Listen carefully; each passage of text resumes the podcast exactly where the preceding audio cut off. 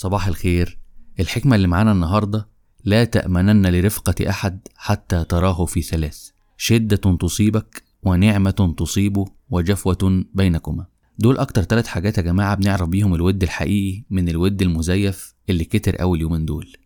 كتير مننا بيعتقد إن عنده أصدقاء كتير ومعارف أكتر، إنما لما بيقع في شدة بيدور حواليه ما يلاقيش حد جنبه إلا صديق أو 2 بالكتير.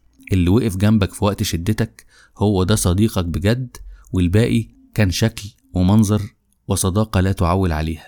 كتير مننا بنعرف أصدقاء وبنفكرهم أصدقاء، ولكن أول ما ظروفهم تتحسن بيغيروا معاملتهم لينا. في الحقيقة هم ما تغيروش، ولكن النعمة اللي طرقت عليهم هي اللي كشفتهم. يعني باختصار، هم كانوا كده من الأول بس انت اللي ما كنتش واخد بالك. وكمان أحيانا الجفوة اللي بتحصل بين الأصدقاء أو المعارف، أو حتى أحيانا بين الزوجين، أول ما تحصل جفوة أو خلاف، فأول خلاف وأول جفوة تحصل بنلاقي الطرف التاني نكر كل الفضل خالص، لم يذكر أي حسنة بينكو خالص، نكر العشرة تماما، وبدأت تظهر الخصومة فأبشع صورها. وأحيانا كمان الخصومة بتتحول لدرجة أعلى من كده، بنسميها الفجر في الخصومة، لدرجة إن ممكن أسرارك كلها في فترة الجفوة دي تلاقيها طلعت عن عمد عشان يشوه صورتك بين الناس.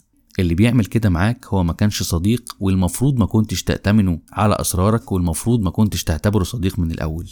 ال3 حاجات دول يا جماعة لازم ناخد بالنا منهم جدا، عشان ما نسلمش حياتنا وأسرارنا ونفتح قلوبنا لناس لا تستحق ذلك.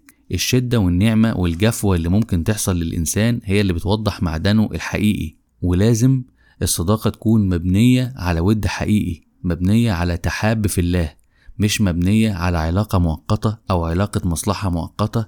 بزوال المصلحة تزول سبب العلاقة، وبالتالي نلاقي الأقنعة بتسقط، والمعارف والأصدقاء اللي كنا مفكرينهم أصدقاء يطلعوا عبارة عن مكياج سقط مع أول غسيل الوش. تذكر دائما أن الناس في السكينة سواء، فإذا جاءت المحن تباينوا.